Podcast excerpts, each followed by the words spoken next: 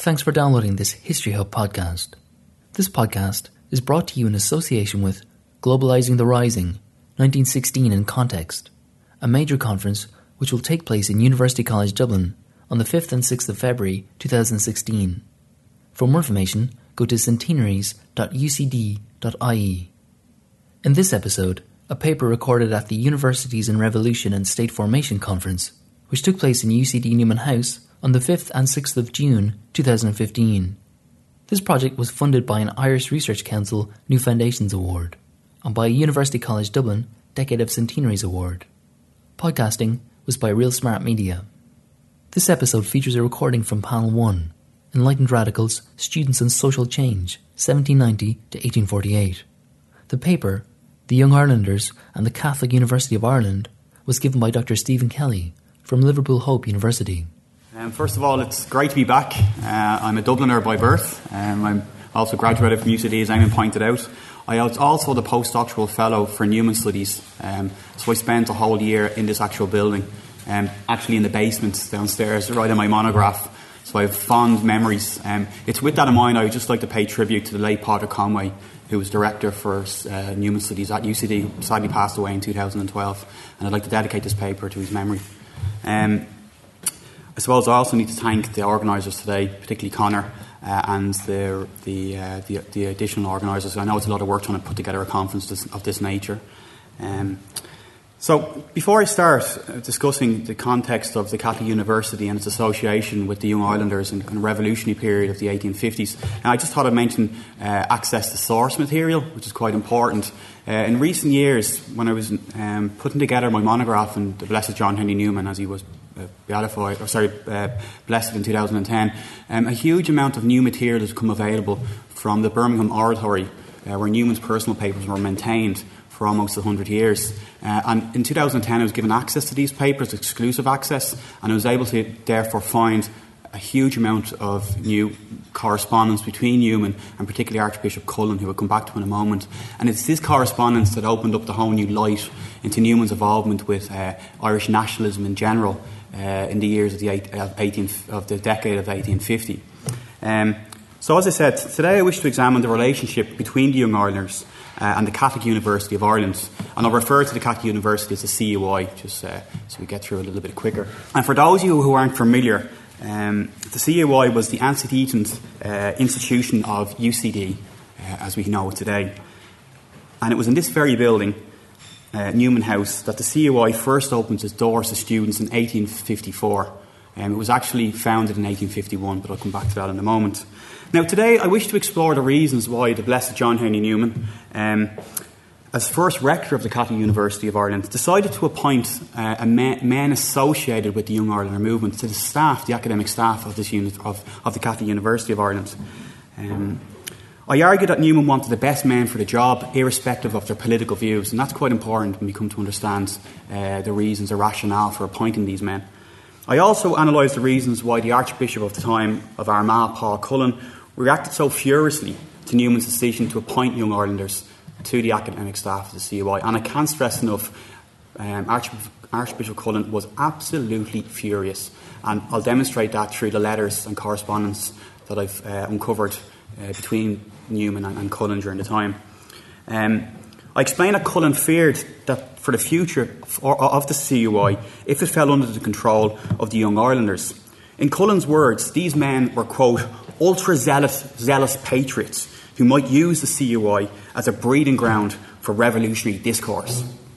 In total, Newman appointed five Young Irelanders, or young, known Young Ireland sympathisers, to the staff of the CUI, um, and there's more on that later.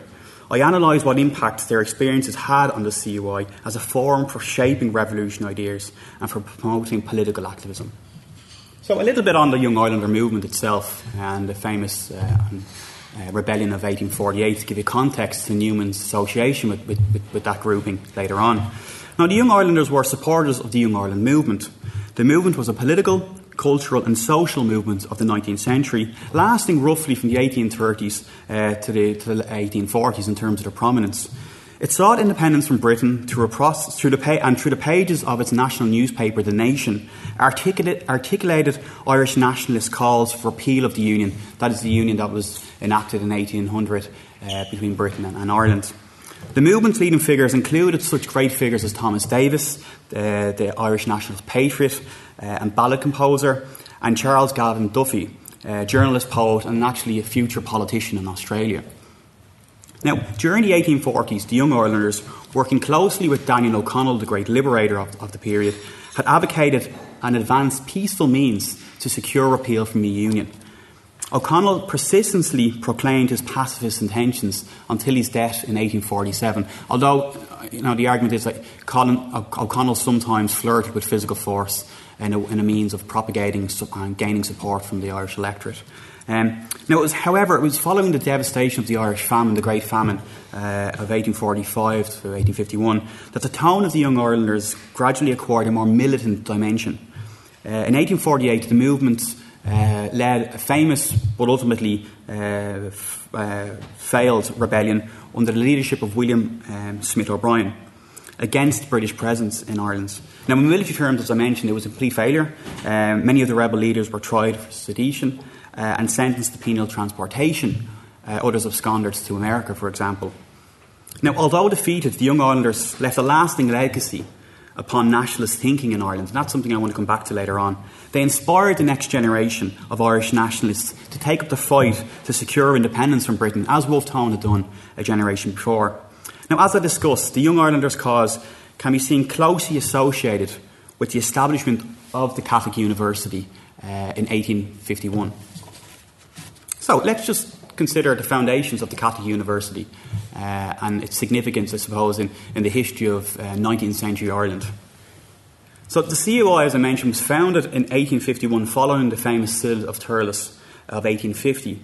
One of the main commitments of this synod was to establish a Catholic university in Ireland in response to the Queen's University of Ireland and its associated colleges, which were non dominational. So, this idea was under Sir Robert Peel, the British Prime Minister, in 1845, the notion of establishing three universities throughout Ireland Belfast, Cork, and Galway in response to the Anglican Trinity College in Dublin.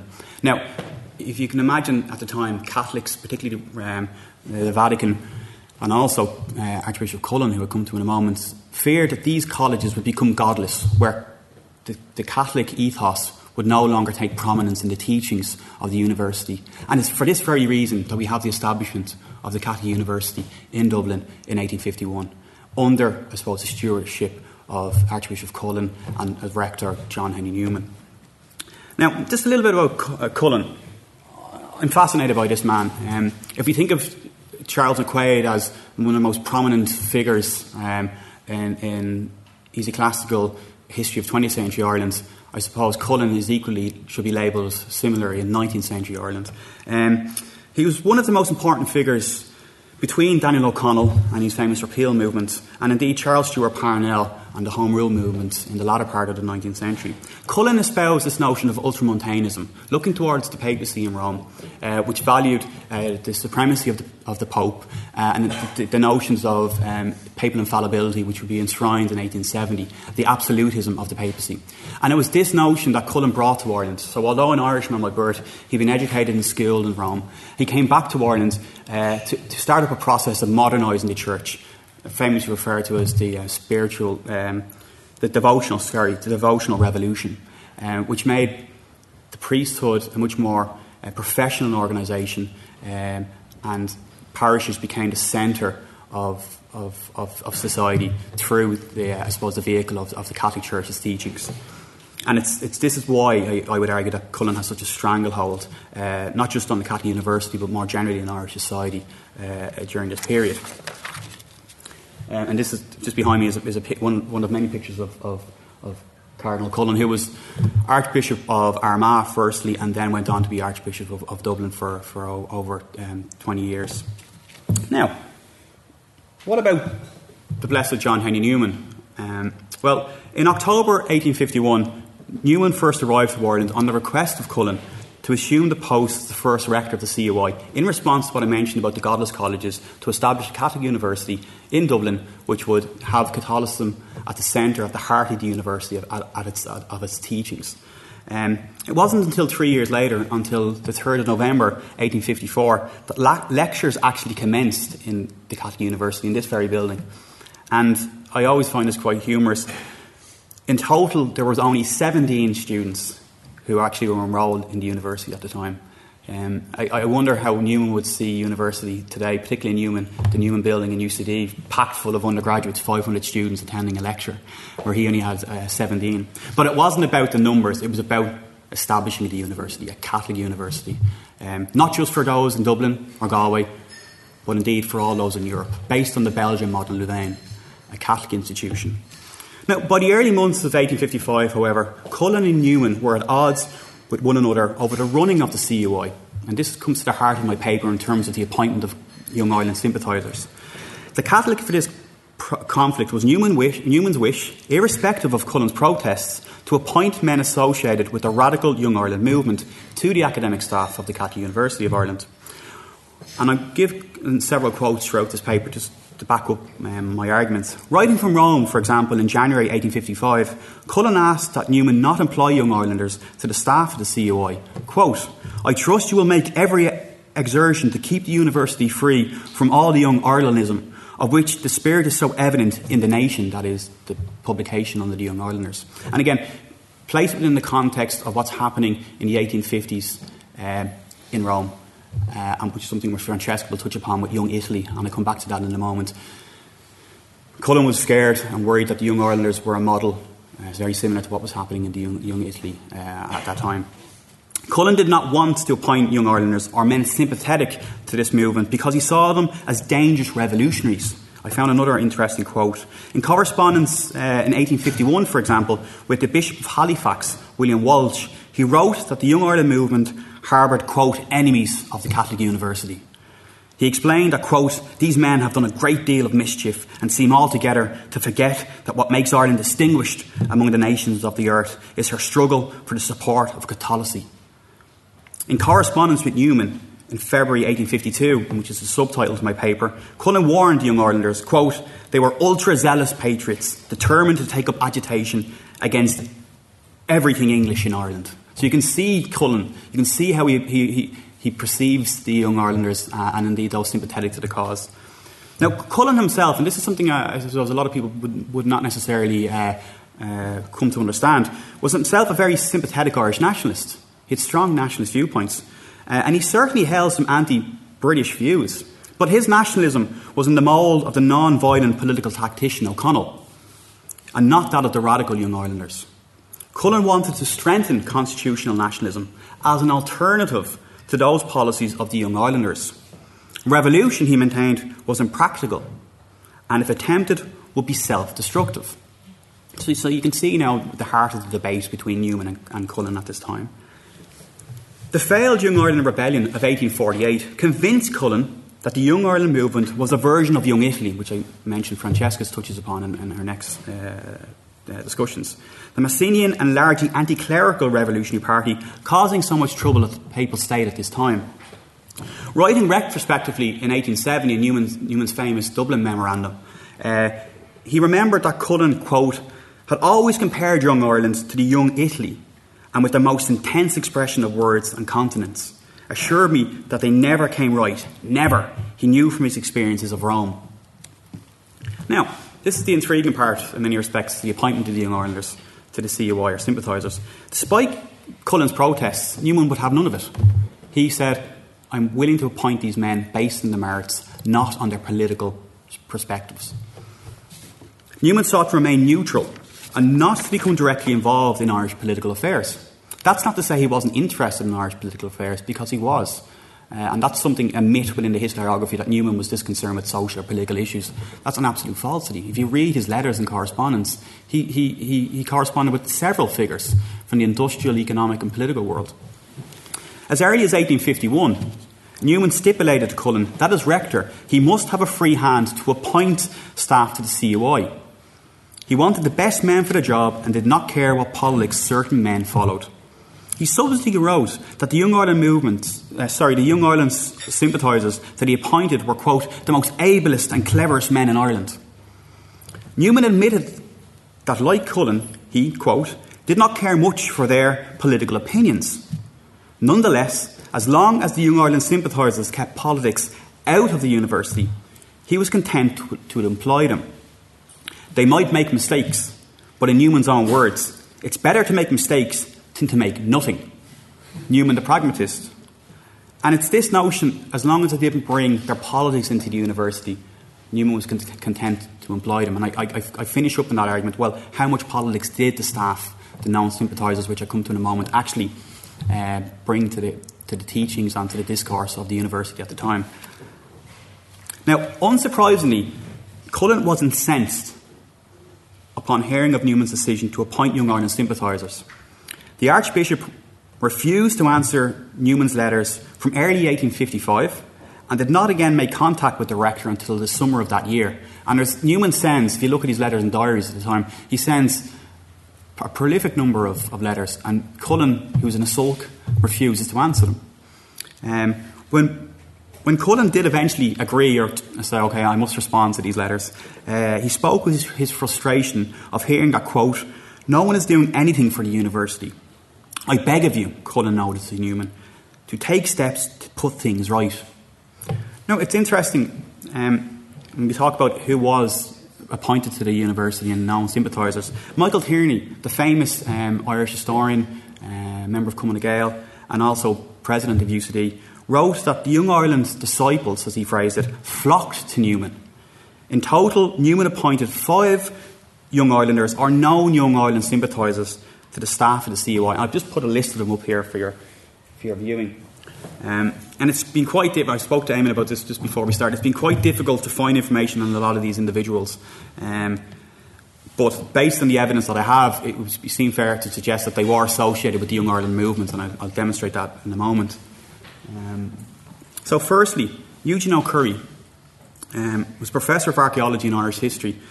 If you get a chance before actually you finish up today, you should go downstairs and have a look at Newman's um, church, which was designed by Pollen. It's a beautiful neo Baroque church, and there's an inscription in, in, the church dedicated to, to O'Curry. Newman and O'Curry were great friends. Um, O'Curry was, was clearly, evidently, uh, sympathetic to the Young Ireland movement, although he, it does not seem that he ever actually offered his services to the movement. Newman spoke of him as holding a unique knowledge of Celtic manuscripts and regularly attended his, his colleagues' lectures. Indeed, with the financial support from Newman and the Catholic University of Ireland, O'Curry published two volumes on sources in Irish history. Uh, and actually, Newman even had an Irish language type cast for O'Curry. That's the first individual. The second is John O'Hagan, lecturer in political economy. He was referred to in various circles as, quote, a tainted young Irelander. Was an active member of the Young Irelanders, having previously written poetry for the famous uh, paper The Nation. During his time at the CUI, he became friendly with Newman and was a regular contributor to the CUI's academic journal, The Atlantis. The Atlantis is a fantastic uh, journal. There's copies available in the, the UCD library, uh, and it actually demonstrates that Newman's University did embrace the sciences and indeed founded a medical school, something we just touched upon in, in, in, in difference to what happened in, in Mexico. Um, and he also had a fine legal mind. Our next individual was William Kirby Sullivan. Um, he was an ardent member of the Young Irelanders and was reportedly only absent from the f- uh, 1848 rebelling or rising due to ill health. Former director of the Museum of Irish Industry, Newman recorded that he had done a quote, an excellent job as a professor of chemistry. Um, the next, Denis Florence McCarthy. McCarthy was a notable poet and translator, um, dramatist uh, as well. Also a former prominent young Ireland, he had written for The Nation, like several others, uh, although he remained with O'Connell when the Repeal Association began to break up, but he still had sympathies with the Young Ireland movement. Now, it's Newman's decision in particular to appoint the last gentleman, Pigott, which caused the most controversy. Um, again, to not to overuse the word incensed, but when Cullen heard about the appointment of Pigott, it drove him around the bend, um, to put it mildly. Described by Newman as a cosmic co- cox Pigott was a poet, uh, and composer of nationalist songs during the days of the Young Irelanders. And Cullen made no effort to hide his distaste of the prospect of Pigott's appointment at the time, and there's various letters that demonstrate that. The employment of several Young Irelanders sympathisers to the staff of the CUI was the beginning of the end of Newman's cordial relations with Cullen. Newman later remembered that one of the reasons for his poor relations with the Archbishop and ultimate decision to resign as rector was because he'd employed Young Irelanders. There was many other reasons, but that was one reason. A more serious disagreement than the appointment of the Young Irelanders to the CUI soon arose, however. At issue was Newman's friendship with prominent Young Irelanders, uh, Frederick Lucas and indeed Charles Gavan Duffy. These two men are quite important. I'm sorry I don't have slides or images of, of them above. Lucas, an Englishman by birth, had converted to Roman Catholicism in 1838 and soon became a fervent disciple of Irish nationalism. And if I'm correct, he was also a founder of the Tablet. And he was one of Cullen's most passionate critics. Uh, now, despite Cullen's outward dis- dislike for Lucas, Newman refused to be separated from his friendship with Lucas. Quote, I never, of course, would give up Lucas as a friend, he wrote in one letter. Although Newman admitted differing from him politically, he thought Lucas, quote, an honest, a good man. Newman's close relationship with Charles Gavan Duffy, whose personal friendship there can be little doubt, only exasperated relations between himself and Cullen. Indeed, it was believed that Newman wanted to appoint Duffy as Professor of Modern Irish History at the CUI, but was overruled by Cullen. Um, Cullen regarded Duffy as, quote, an Irish Mazzini and a dangerous man. Again, Cullen with his strong use of language. Um, so, at the heart of Cullen's newfound sympathy for, for, the Irish Catholics was frustration with the reactionary clergy, and that's something I, am going to finish up on. It's the relationship between the church and its role and influence within the, within the university um, that causes problems, particularly Cullen. Cullen resented the stranglehold that the Catholic university hierarchy, under Cullen's influence, wished to secure over the CUI.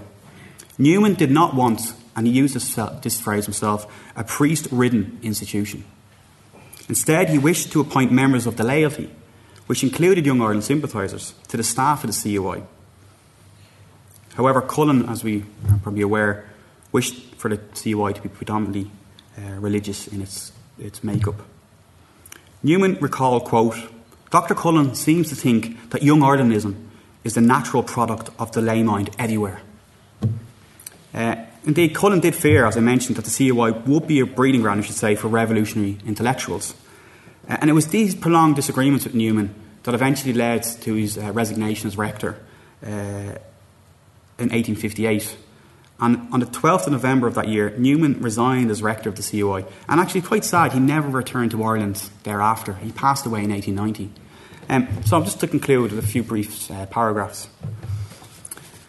In conclusion, in this paper I've attempted to show that the considerable influence that the Catholic clergy, under the directorship of Archbishop Paul Cullen, held over the Catholic University of Ireland from its very inception.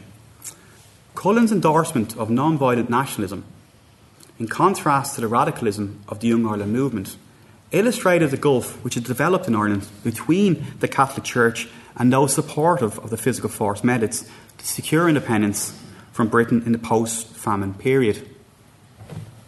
Now, I would argue that this gulf for, uh, widened further throughout the latter part of the 19th century as the heirs of the Young Ireland movements, such as the Fenians and the Irish Republican Brotherhood, for example, found themselves at odds with the Catholic Church's opposition to the use of force, chiefly based on moralistic principles. And that changes, as we'll see later on with the, with the talks into the 20th century, where the, where the church are aligned with the revolutionaries in some respects. But that's not the case in this period, in, uh, for example. I think what I've just said only tells half the story. Um, in reality, the CUI, and I hope this isn't a damn squid down to the, to the conference itself, was never really a breeding ground uh, for fevered Irish nationalism, revolutionary activities, um, as Cullen had feared. Neither staff nor students partook in major debates or discourse or activities. There's little evidence to suggest that the known Young Ireland sympathisers working at the CI played a prominent role in radicalising the Catholic middle class during the period in question. Okay.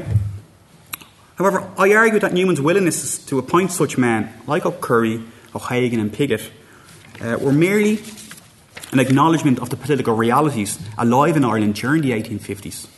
In this respect, Irish nationalist sentiment could no longer be contained. The nationalist gene, or genie, was out of the bottle. Now, continued accusations of British misgovernance in Ireland, together with agrarian and social unrest, triggered an awakening of nationalist feeling throughout Ireland. From Cork to Donegal, Galway to Dublin, Irish citizens demanded political reform. But what type of reform, be it local government changes, home rule, or complete independence, was as yet still undecided.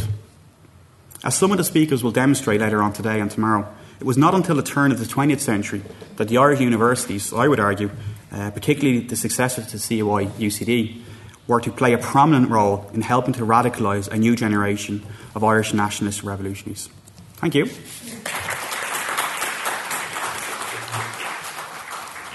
We hope you enjoyed this History Hub podcast.